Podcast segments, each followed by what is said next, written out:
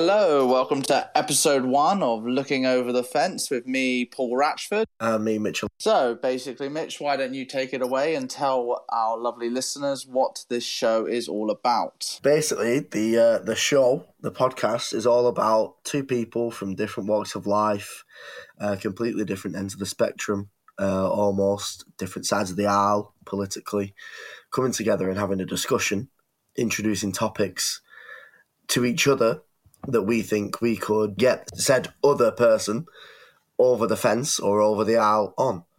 Um, obviously, using the information that we all have readily available, um, and coming up with ideas with healthy discussion to sort of get that get that conversation flowing and getting an agreement somewhere. Excellent, excellent. So I believe you're just going to try and convince me to become a right wing capitalist, and I'm trying to convince you to become a left wing socialist. Is that to sum up? Yeah, your your plan is to get me to become a, a, a raving lefty that wants socialism and communism. I wouldn't go that far, mate. Come on, you're making me look bad. And then, and then my role as uh, a hardcore right wing lunatic is, uh, you know, profiteering left, right, and centre.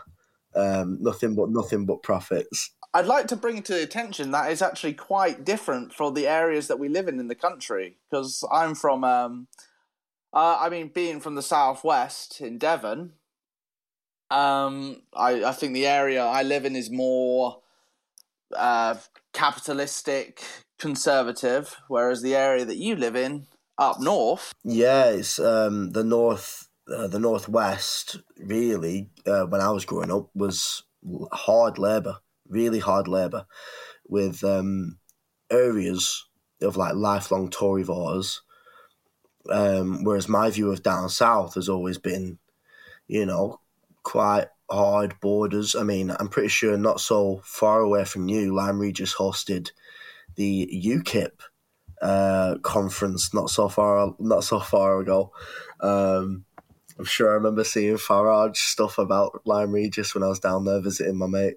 I want to point out that I wasn't actually there to visit the conference. I was there to play golf. I think you're the one who chucked the milkshake on him, aren't you? I heard a rumor that it was you who chucked the milkshake. But yeah, oh, mate, I was there. I was made sure I was holding the fan. I was feeding him grapes. yeah, it was all good fun, mate. That is absolutely brilliant. I love the fact that, well, basically, we're going to have the conversation and we're going to talk about two different topics today. I mean, the topics that I, well, I'm going to introduce you the first topic, okay? And I'm going to bring it straight up to you, mate. I'm going to hit it up to you, okay, mate? And it's, it's one of my ones at the moment, which is affecting quite a lot of people in the UK. It is the, wait for it, the energy crisis, my friend. The energy crisis. Um, now, this is, I mean, you. I, I, don't even think I need to persuade you much to come round to my way of thinking when it comes to it. But let's just revamp what's going on in the country um, at the moment with record high prices for gas. because demand is so high due to the lack of supply from Russia. Well, we're both in a quite a privileged viewpoint really with this because we both work in the energy industry. Um, we've both worked domestic and we both currently work commercial. So we've seen um, both sides of the coin when it comes to energy in terms of as a consumer. Um, I mean, the price cap for domestic customers has been going up and up and up. Um, and it was supposed to be hitting something like 3,400 next year. Uh, I believe Liz Truss has uh, put a cap on that. So wasn't that in October? Yeah, so in October it's supposed to go to like 2,007 or 2,600, something like that. And then they were talking about April next year being like 3,400, something like that. Uh, but then obviously Liz Truss has said that she's going to cap it at 2,500, which is too little too late. But there we go. Um, Another point, actually, worth noting is that commercial customers don't have a price cap. This is why you're seeing so many uh, businesses and pubs uh, finding it hard. That's why it's so expensive to get a pint of beer. Like I had a pint of beer and a packet of crisps today, five pound fifty. Uh, just they have to make their money somewhere. I mean, especially if they're uh, if they're being there is no cap on their energy. That means energy companies can charge whatever they want to these customers for gas and electric. It's frightening, really, isn't it? Um, obviously, the system that we're working currently being well, it's privatized, isn't it? It's completely privatized. Um, it's not working, because of because of the greed, which is what it is, in my opinion. Um, is the greed of the larger companies and shareholders driving profits so that they can take bonuses uh, which I already know how I sound. Uh, sign me up. Sign me up. It sounds like I'm, I'm, standing right next to you on your side of the fence already. Um, how do you really stop it? Because supply and demand is something that, you know, is a fundamental in running a business and running anything Go on, you have to clarify on that one. Like, how do you stop what? What do you want to stop? We want to stop the fact that, you know, as a country, people are going to be going cold or hungry. And it's going to be a huge number of people this winter. And it's nothing short of preposterous, really. That it's scandalous that we're in the UK and Fuel poverty, according to Ofgem, is when you're spending 10% of your yearly wage on energy, which is obviously if it's capped at 2,500. You know, if you if you earn twenty five thousand pounds or less a year after tax, you're in fuel poverty. Twenty five grand even if they say before tax, if it's before tax, that's even worse. But after tax, I think that's scandalous. Yeah, I mean, well, yeah. Generally, considering what the minimum wage is, um, just how can people afford it? I mean, Mitch, I, am just trying to get your, you know, because it, we, we decided that this was looking over the fence. You being on the right side, living up north, me being on the left side, down south. But um, so at the moment, the system we have where the energy companies have a board of directors, shareholders, show profits, their share prices go up. The people who consume their product, the gas and electricity, lose money, are paying more money, and the share price is going up, which means the shareholders are making money because obviously the more money they make off us, the consumer, the higher their share price goes and higher their profits go. So the rich get rich while the poorer get poorer. Now this is something that kind of is a bit disgusting for me and i, I i'm trying to convince you to see where it comes from on this side really because it's it's a bit depressing wanting to have that percentage of certain people the rich really rich and the poor really poor where do you stand? Where do you stand, mate? Where do you stand after that bold statement I just made? I mean, obviously, we when when we come up with this idea, it was a case of nobody would ever be on the fence. You always have to pick a side, um, and then I, I I still believe that private systems work. Not in certain areas of the uh, economy. Exactly. I think businesses that work when there's a want, fine, because it's um, it's not when it's not a necessity.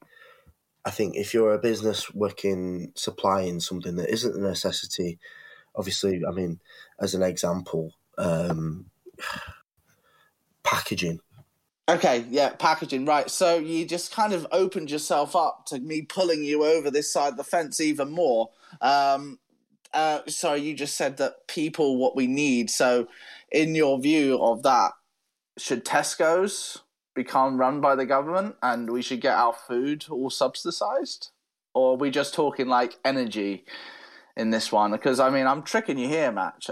I'm tricking you here, Mitch. I think I'm getting you a little bit Yeah. it's it's a weird one, isn't it? So, I mean, in a perfect world, I think privatized systems are always stuff that aren't necessities.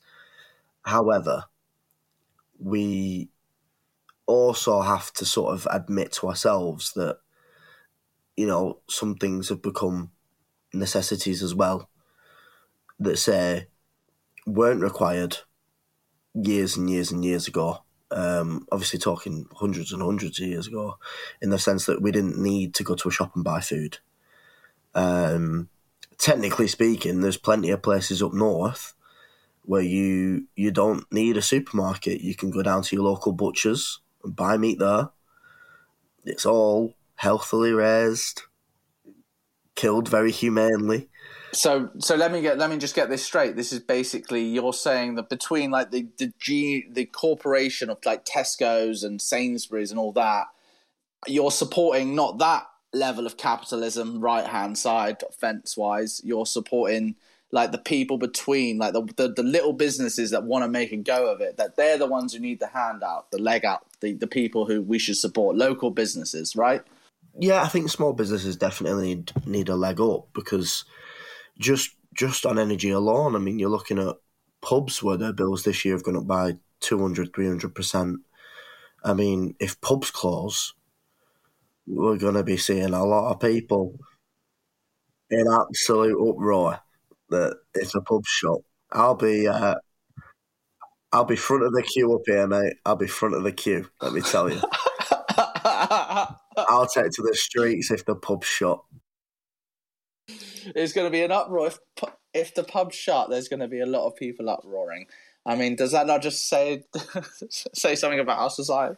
As as she hasn't done anything though, the PM hasn't done anything to help the businesses. She's helping the like the everyday person, the voting person, but she's not helping the businesses. Is have you heard anything of what she's planning on doing to help businesses? I've not heard anything as of yet. Um, obviously, obviously, there's a lot of distractions going on at the minute. Um, you know, there's updates every 24 hours on the Ukrainian war.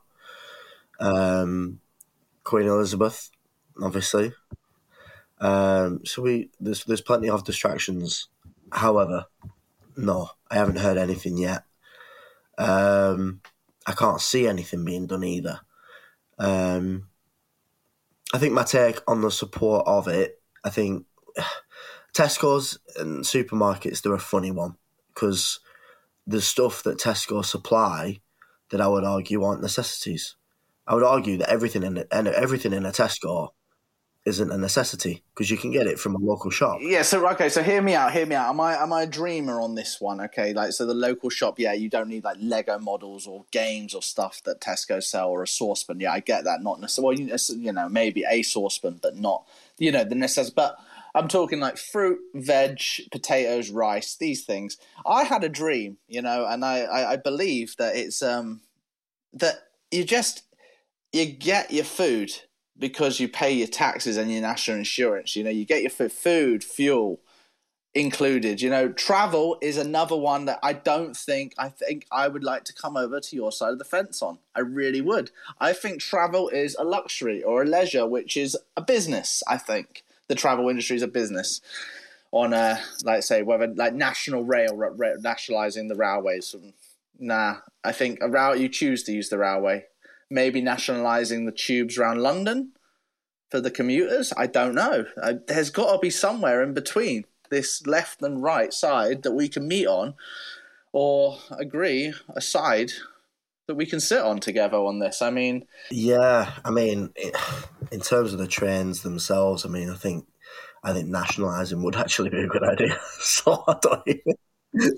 Are you, so, yeah. What the hell is that? Are you know you're you're actually kidding? Ah, you're giving me a heart attack here, Mitch, because you literally have just reverted roles I mean, This is why I love this show. This is why the, I love doing this with you, and I think that it's such a great idea because because we that that is ridiculous. So you you generally think that nationalising the whole rail around the UK. Why? Name a worse system at the minute. Do you know? Do you ever know a train to be on time? Do you ever know them to be particularly clean? Are they particularly cheap for that service? No, Mm. no, and They may as well nationalise it. They're, they're, Oh shit! You're, I don't know. Don't convince me. I'm not. I'm not being. I, okay. So, ah. I think Okay. honestly, I Because- think if, they were nationalised and they were still running late and they were still dirty and they were still a tiny bit expensive, I think I'd stand there at a train station and go, "Yeah, well, it's nationalised, like we own it."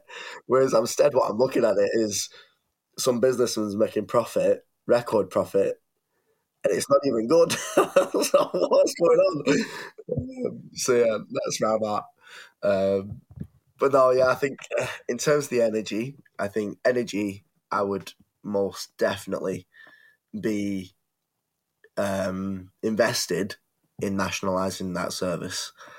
Um, Hell yes, back to it again. Right, so how would that work with this? Because like, so basically, back when we were young, it was British Gas, the gas board, that was the thing. Yeah, like they did the DNO, the whole, the whole of the country. They did the the the, the district network operating, like the underlanes and the domestic, the meters, the boilers, everything.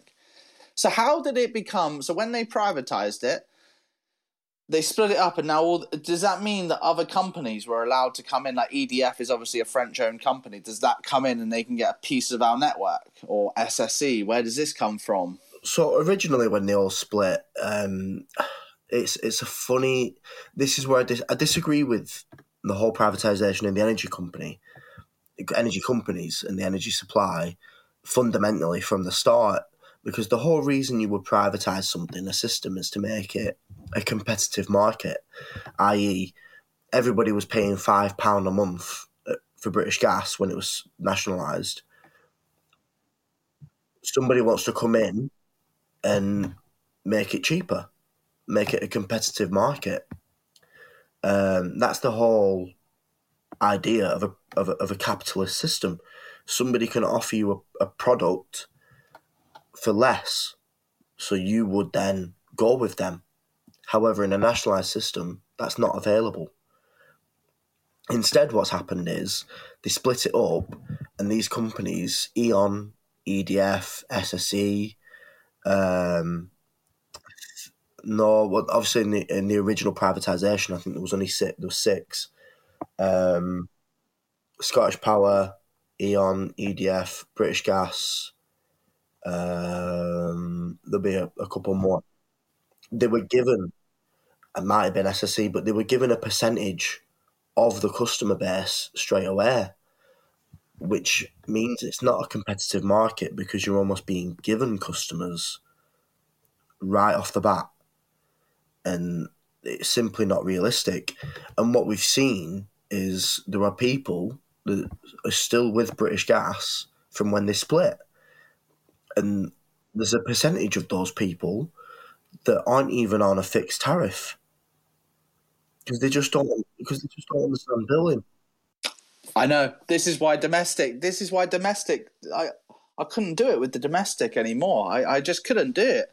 I mean, I'm seeing people who are living like like really like hard, like hand to mouth, and their standing charge, their meter charge, their price for gas, and their standing charge. More importantly, their standing charge and their price per unit is double what the people, what a millionaire, what a guy had a house on the beach was paying. When I looked at their tariffs compared to, I was like, how can the people of these companies sleep knowing that they're charging a millionaire who has a house on the beach overlooking the ocean half the price of someone who is literally on the breadline?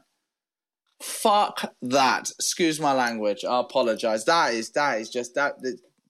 Uh, you're going to frustrate me, Mitch. You're going to you have to take over, Mitch. It's it's bizarre, isn't it? Because what we find is that um, obviously not to make broad judgments of people, but by the statistics, the majority of people on low incomes are on a prepay meter, and those people end up paying more per unit and more in the standing charge per day than somebody on a credit meter. I'll, I'll just give. I'll just no. I'll just give you the. I'll give you the the numbers, mate. Okay, so the standing charge for a prepayment gas meter was thirty five p before the energy crisis hike. Thirty five p. My standing charge for me on a credit meter was fifteen p. That's a twenty p a day difference for me, who's on a credit meter, to 20p to they what they were paying the people who are finding it hard, uh, who are living, let's say, hand to mouth. And it, it, it you know, it, it, doesn't, it just doesn't make me, you know, it, it, kind of changed my mind. Like I, I was, uh, I was a capitalist. I was believing in working hard and getting everything. And until when I took this job and I started seeing in the in the energy industry, I took this job and I started seeing how people were living inside their homes it warped my mind, mate. And I like I, I've kind of like I say, I just I was judging everyone like, oh, you're on benefits. I'm judging you for that. I'm judging you. And then I wasn't judging the people who were dodging taxes or having offshore accounts. I was judging the people who were on less than me for not working. When I should be judging the people who are literal criminals. Where these people are just born into this situation that they can't escape genetically, and it changed me, Mitch. It changed me, and you know this is why the energy crisis, the energy market is. It should be nationalized. It should be straight up government run, owned by the people. EDF owned in France, four percent rise. Four percent rise. Yeah, I mean, I think I think the French example actually isn't a good example um, because EDF still made the profits over here. That's what I mean. If, if so, if if we were to nationalise our system, we would have to supply energy in another country and make our profit there. Otherwise, whatever gas goes up by, we will put our prices up by. Are you saying that the that because the gas price would go up and because, but I mean, it would be fair, would it not? I mean, it would be because how how would it work then? We we'd all pay a bill like a tax, it like being like an energy tax instead of paying a gas bill, you get an energy tax, right? That would be that's how it would be. Yeah, I mean, it would, I think it would still be a bill, or it'd uh, come into your taxes, and we'd see a raise in taxes. Um, but I mean, just like to to put broad numbers out there, if it costs an energy company to supply at one house twenty pounds for a year to supply gas and electric if they put their price up to forty pounds, we're going to have to double, which is hundred percent. But if we was to say as a national system, oh, we're going to have to put our prices up by hundred percent, which means our taxes are going to have to go up by hundred percent, there'd be absolute outrage. Whereas, because a company like EDF have made their money over here, they can turn around to the French people and say, "Oh, we only have to put it up by four percent. That might be below what the rise. So, so, so, I, let me just make sure you understand this. So, you're saying that if the government chose to put the energy bills up by hundred percent, two hundred percent, like the privatized energy companies are at this moment, there would be outrage if the government chose to do it. But because the government aren't stopping these freaking corporate greedy giant capitalists, they're there's no outrage. Why? Why is there no outrage? I, I don't get that. You know, I think I still think there's outrage. I think there's definitely outrage. Um, that whole "Don't Pay UK" movement is is absolutely flying. So there's definitely outrage there. Um, it's, I think, the the EDF system is a very good system for France. Simply because EDF make their money and the French people don't see a massive rise in their bills. Um, so genuinely, both parties are happy. So yeah, well, you don't actually have any other like our, we don't have any of our companies, English companies, like overseas selling our energy. You know, we. I don't know. I just want to. Why? Why do we need to sell it? Why do we need? We just there's gas. It costs this much there's this many people, divide it by this many people, everyone pays that much. You know what I mean? If you have a house, four people, you have two kids, you pay a bit more. You know, you live in a free bed. Like can like the bands for council tax, you know, A, B, C, D, and E. You know what I mean? There should be energy bands for like you live in a one bedroom flat, you pay psh, that's how much you pay. Because guarantee it, they wouldn't use that much anyway. Yeah, and then obviously you've got the the the first hurdle to overcome with nationalising a system is you've got to buy out the private companies. Um, do you know what? I'm not hundred percent on that, so it might be something that we have to go away and do research on. Just the the, the actual regulations and steps before you can actually privatise or nationalise a system. They want their money. Can you not just take it away from them? Well, why why can't we just take it from them, Mitch? Well, Jeremy Corbyn promised it. Jeremy Corbyn promised to nationalise practically everything. Uh, I, I, I wouldn't go as far as communist, but like I said, it, it, what a lot of what he said was very very good. Do you think? Do you think if Labour gets in, that's what's going to happen? Um, where he lost me was social justice. Uh, that's it's not a thing, is it? Um, other than the funding behind it, didn't really make sense, which was worrying. Um, and then a lot of his funding, I believe, came from the Chinese Chinese Communist Party. But then the money for the Russians, for the Tories, came from the Russians. Yeah, Our country is basically up for the highest bidder. I mean, I think every country is, isn't it? Every country is because world leaders have all got relationships with each other, and it's all within their own best best interest to get along. And if there's a, a leader coming in that automatically isn't on your side, it's going to be much easier to do whatever it, whatever you can to get that person in power. Just how it is. It is just how it is. Yeah. Right. No. Right. Okay. Right. Let's let's before before I end up like crying myself to sleep tonight. Uh, I think we should take a little quick break. Um, and then when we come back, we're going to tackle the next hurdle the fence that you want to drag me over or I want to drag you over in this discussion. It's the NHS, my friend. So after the break, NHS looking over the fence, different different views. Right, and welcome back to the show, everyone. Um, as promised, our next subject is the NHS. Um, obviously, a system that, as uh, as as a, as a, a UK citizen, lifelong, I was born in England. I'm immensely proud of the NHS, the work all the doctors and nurses do for us. Um, never will never go unthanked on uh, on my part. Um, however, I do believe the system should be privatised. What? I Where do you stand on that? Paul? sorry. Yeah, it kind of caught me off guard there, mate. I feel like I've just walked out of the changing room and got a left hook, mate. So I think that's a bit like stargazing me here. I'm a bit, I'm a bit, I'm having heart palpitations right now. Did you just say the best socialist thing that has been created by this country needs to be privatized? That is making me, oh sugar. I don't want to admit you're right. I mean, I'm, I'm just thinking like I'm annoyed by the statement of what you said. That that privatization statement. I'm annoyed by it that annoys me. But I'm now thinking deeper. I'm thinking about actually how long has my brother been waiting with his half like ripped tendon shoulder to get seen by a doctor who's now paid 300 quid to go private, which he's sick of waiting and being referred round different doctors for the NHS. How many other people have been waiting for simple procedures and have decided to pay for private healthcare checks how many people have not had the care? Right. Basically, as we know, wages for nurses haven't been going up, especially in line with inflation. Um, pay freezes are a f- very frequent thing in the NHS.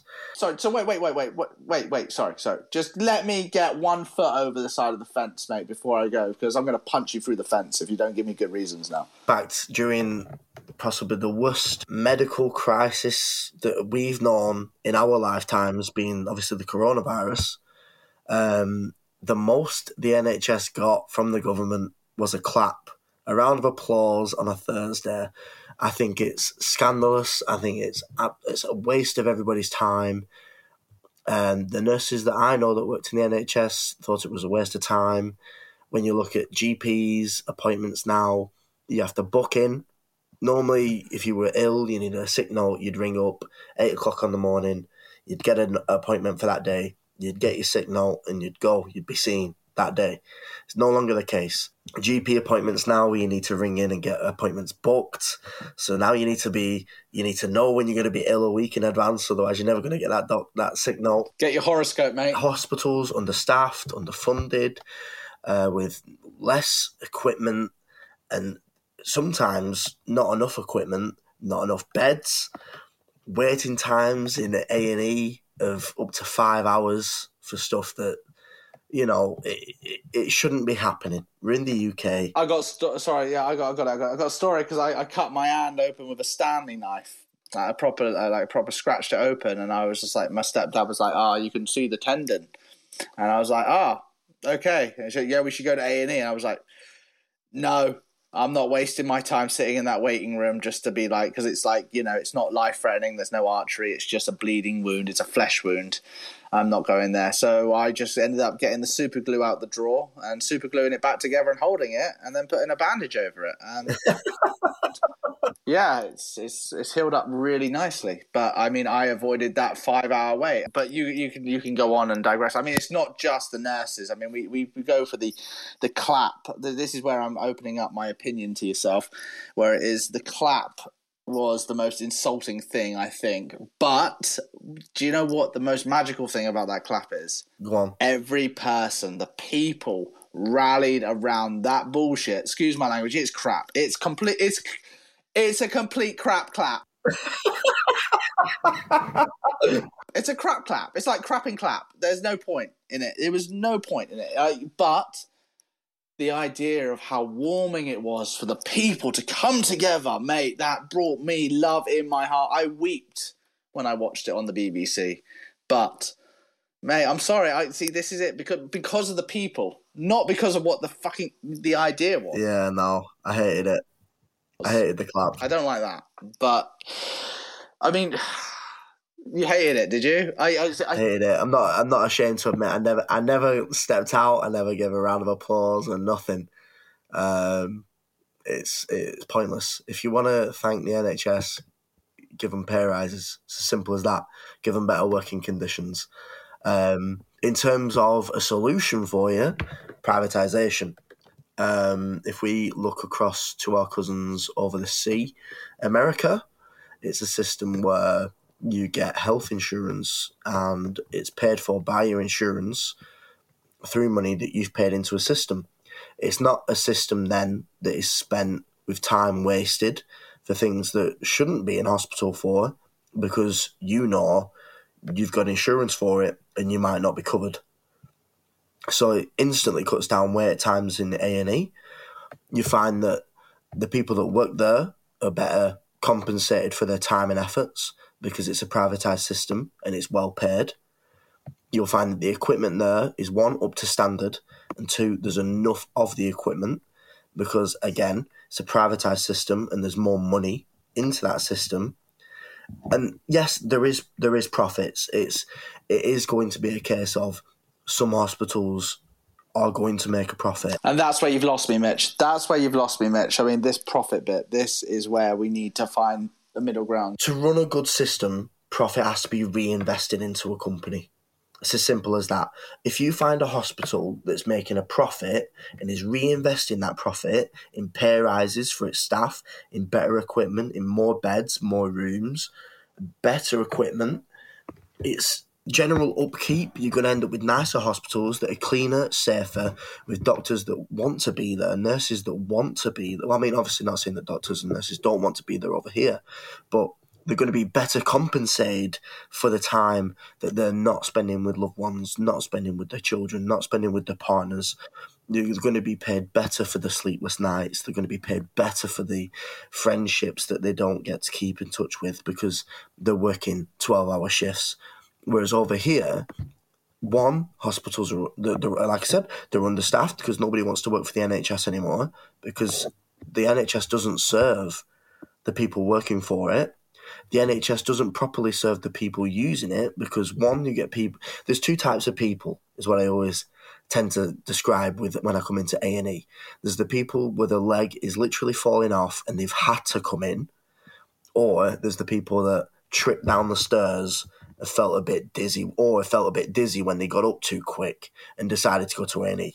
And it's it's as simple as that, and that's why you have five hour wait time. And I think in a privatized system, we say if you knew that if if you knew that when you went to hospital you had to pay for it, and you felt a bit dizzy when you got up, or you stubbed your toe and it bled, you wouldn't go. You would find a home remedy It's as simple as that. You would find better working conditions, you would find better client conditions, you would find better results. Um, I mean, when how many times now? I mean, just over the coronavirus pandemic would be a really good instance. Is that we found numbers for coronavirus being skewed because hospitals were being paid based on the coronavirus numbers. The minute that that needs to happen, you, that that starts happening, you know that hospitals are struggling because of their funding. If it was a privatized system and that hospital was already making a profit, Mitchell, I did not know that. I did not know that. I, wait, sorry, just have to circle back there, mate. Did you just say that because they said that they had more infected patients in this hospital, they got more funding from the government? There was funding based on coronavirus numbers for Holy sh! Oh my god, that and so they because yeah because I I had a customer the other day. I, I went there and she died. Tw- she had coronavirus, recovered from coronavirus, then died 28 days later from something else, and they put it down as a coronavirus death. Is this the instance you're talking about? They they fabbed it on the death. exactly that. It's, it's exactly those numbers because it skews the Mate, mm, oh, dearie me, dearie me, it's, it's like you're saying, who, who's at fault there? Because on one hand, somebody's lied about someone's death being coronavirus, and are they at fault, or is it high? Does it go higher up because the funding in that hospital is so poor that they've had to lie for the greater good. to get some and make it better for the people? It's uh, uh, where do you draw the line? If it was a privatized system, it wouldn't matter. Yeah, I yeah, I agree. But what I don't agree with now, Mitch, is like this is where we need to like say this is where I need to get down. So I, I agree on that privatizing, but it's that profit bit. It's that corporation, that greed of basic humanity that I cannot let them do. Like if they like signed a contract, I say, yeah, you can you can only make a like these non-profit organizations, these non-profit charities that, that, that do to help people. Fine, I mean, don't. I mean, make a 2% profit a year. A 2% profit in healthcare is like seven mansions in bloody London, I'm sure. But not that much. You don't need that much profit. You don't. Shareholders, no shareholders, one owner. Uh, There's got to be a middle ground between the, the, the, the privatization umbrella that you're on about, like all the energy companies have, and the uh, national service. What is that middle ground? Like, help me find it, Mitch. Tell me about it, please. I think the I- genuinely, I don't think there is a middle ground. I think privatization is. No, that's why we got. That's why we've got to make it. We've got to come up with it. We we, we have to, we have to come up with the answer. literally the only answer. I think if you if you consider that if you consider that a hospital that's privatized will be making profit and that tax will be profited, that sorry that profit will be taxed. That hospital then is more inclined to reinvest that profit back into the hospital to get out of paying tax on it. Uh, then again, you've got these. th- This is where I get back to again. Um, greed, offshore taxes. These millionaires, they take their money out of the. Uh, you see, they'll do that, mate. This is why it needs to be a responsible millionaire who cares about the people to own it. You know what I mean? We can't trust the government to own it. Oh, Mitch, don't don't make me fucking chuck this phone across the room. No, this is because I was no because I was the same. I agree. I, I think that the, you know that that that idea of being able to do that is is no because I, I come to my mate the other day. Okay, like I say a little bit of a tangent. So hear, hear this out. Tell me what you think about this. Okay, so I said to him about um, that how it's impossible to get a mortgage. Yeah, if you're renting off a like a landlord, you, it's impossible to get a mortgage because you can't save things like that. Even though you've been paying seven hundred pound when your mortgage would be five hundred pound a month, you've been paying that for six years. This is it. So I said the banks won't give you a mortgage, right? So why don't we have this national fund? You know, everyone who wants to be part of this party, everyone who wants to be part of this national fund who borrows off the fund for a very low interest rate, very low interest rate. Everyone gives ten pound a month. Everyone who wants to be part of this gives ten pound a month. So imagine that everyone who's in private renting who wants to own their own house gives ten pound a month. So that's got to be what ten million people, maybe, maybe, or am I okay? So that's ten million times ten. So you're looking at 100 million pound per month okay so how many people could take loans off that group off that national group of money. And and you know what my mate said to me? He said he put a massive hole. He said, "But mate, there's going to be someone who's in charge of that money." Ah, and it just it kind of I mean we're inviting him on the show in a couple more episodes. I'm sure you he, he you know you'd like to have a lot of uh, he's got he's a very strong willed opinion person. I think that's the thing. I think whenever you come up with a system, no matter how good it is, there's going to be people that take advantage of that system, or there's going to be people that contort that system and do something with that system so that they make something out of it. It's always the way. Um, I thought, yeah, I think you've definitely, I think you've definitely convinced me on this privatizing the NHS. But we, I mean, we definitely need to find a middle ground. I mean, we know nationalizing energy is the way forward. Privatizing the NHS. I think if there was a way to regulate the companies that were coming in and buying hospitals and properly ensure that there was no way they weren't going to pay tax on profits unless they were re distributed into the hospital in some way, then I think that that would be a perfect system. There we go. That is it. Right now, is so. Do we have to make laws? Obviously, it's got to be worth it, though. It's got to be worth it for them to invest in it, right? So they can. Yeah, I mean, if, for me, if I'm, uh, it's it's a weird one, isn't it? If for me, if I was going to buy a hospital, a hospital over here, probably if you're looking at, I don't know, just let's just call it ten million if I'm going to invest ten million pounds of my own money, and I'm and what I'm expected to never see any of that again. But you get to go to sleep well, my friend. You sleep well. Yeah, but that isn't enough, is it? Because if, if you buy a house, yeah, you you get to sleep well. You buy your own. You're you're at home. You're in your own home. You own it. But when you sell it, there's a chance that you make a return on it, isn't there? And it's uh, what what what next is is owning a home uh, against against everything that we should stand for as a society. No, it's not. When you buy a house, you're investing money.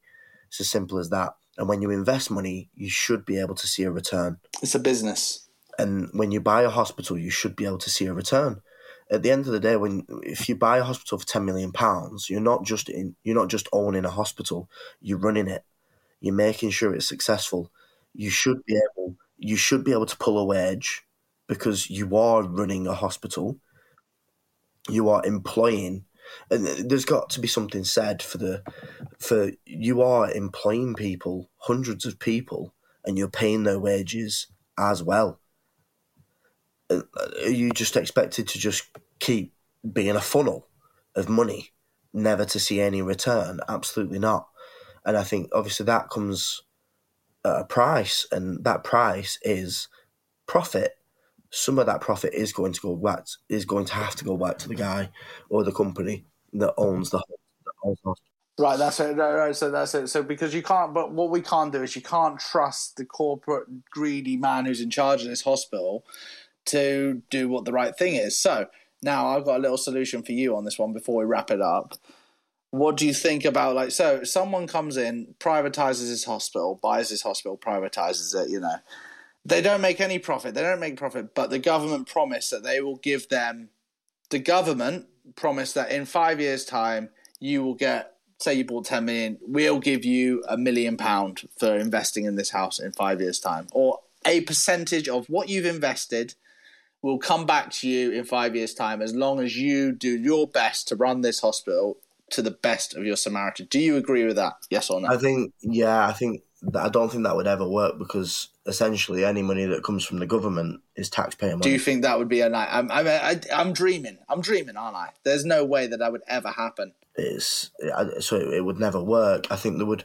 The only way you could you could possibly make it work is if you said, okay, so you've you've got this hospital, you employ X amount of people um, you make this much profit and we tax you on this profit. Um, and obviously there's brackets to it. We could you could probably then turn around and just say, obviously, if you count the person who owns the hospital's wage of, as well as sort of like a cost to one in a hospital, which you have to do because it is a wage, you could turn around to that person and say, right, well, if you was to say reinvest the profits into the hotel, there would be a a tax, sub, sort of maybe like a tax break, depending on levels, depending on how much of percentage wise of your profit you're reinvested into the hospital. Yeah. So we, we, we basically, do you think that it's unsavable now, the NHS? Do you think the ship has sunk or are we taking on water? How would you say it? Do you think that the, what you suggested needs to happen or we there is a way of saving what we've got? For me, I think the NHS now is it's sunk and there's there's there's people still in it with little buckets pushing water out when there's too much coming in. It, it costs too much a year to run the NHS, considering just how much the system is failing the people that work in the NHS and and failing the people who pay for it. And and a lot of times, it's failing people that need it. Um, like I've I would never have thought in a million years that people go into hospital and sometimes end up coming out more ill. It just but unfortunately there's you know it, it happens now and it, it, should never be happening. Um, I shouldn't you shouldn't have to go into A and E with something being potentially wrong with you and you might not get seen until the next calendar day. It's it shouldn't it shouldn't be happening. And for the money that the NHS costs to run every year, I think for me means that it's a failed system. Um, obviously, I mean, people are still going to disagree with me. It's just an opinion. Yeah, this is it. Let's let go on. Let no, go on, Mitch. You've you've definitely got your opinion across, and, and and on that note, I think we should definitely start winding this bad boy down for the first episode of Looking Over the Fence. I feel that we've covered very many topics um, when it comes to the energy and coming over, uh, like I say, looking over the fence to each other and joining and having an open opinion to what we've uh, what we've discussed. Uh, definitely, when it comes to the NHS, you've got uh, you've definitely uh, got my brain thinking on it. But if any of our listeners have any suggestions or any opinions on the energy crisis or the NHS, please write us a tweet on our Twitter page. The Twitter handle is looking over T fence, looking over T fence, and we'll be happy to uh, question your opinions between ours. It would be actually quite interesting. Anyway, until next time, I'm Paul Ratchford. I'm me, Mitch. It's been an absolute pleasure. Thank you, Mitch.